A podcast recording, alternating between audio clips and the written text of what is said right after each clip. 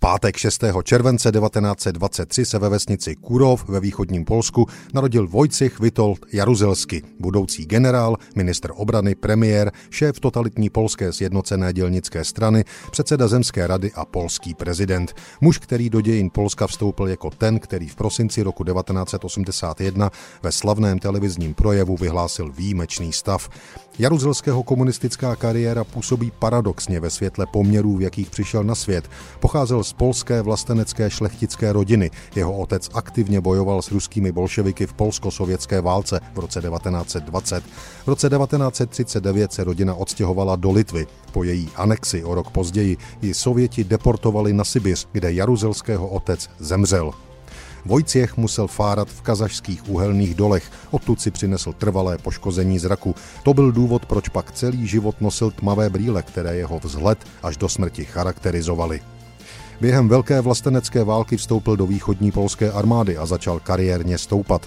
V roce 1965 se stal náčelníkem polského generálního štábu. To už byl samozřejmě dávno, minimálně od dob druhé světové války, kovaným komunistou.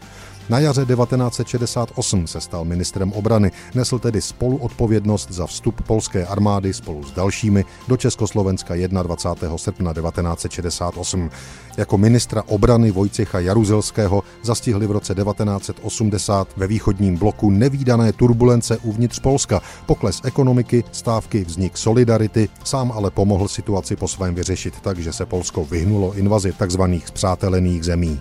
V únoru 1981 se stává předsedou vlády a v prosinci 1981 jménem Vojenské rady národní záchrany vyhlašuje v Polsku výjimečný stav. O život přišlo 56 lidí, komunistická moc zatlačila solidaritu a opozici do ilegality. Jaruzelsky až do své smrti tvrdil, že výjimečným stavem Polsko zachránil před sovětskou okupací. Nejvyšším ústavním činitelem, tedy předsedou státní rady, se stal v listopadu 1985. To už se ale komunistický režim v Polské lidové republice začal pomalu rozkládat. Po sérii stávek během roku 1988 si občanská opozice vynutila částečně svobodné volby, které v červnu 1989 drtivě vyhrála. Nový parlament ovšem Jaruzelského v zápětí zvolil prvním polským prezidentem. Ve funkci vydržel do prosince 1990.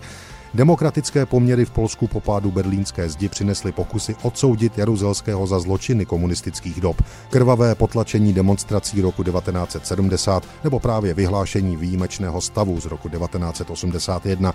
Konkrétně proces kvůli bezpráví roku 1981 skončil v demokratických poměrech bez rozsudku kvůli špatnému zdravotnímu stavu obžalovaného.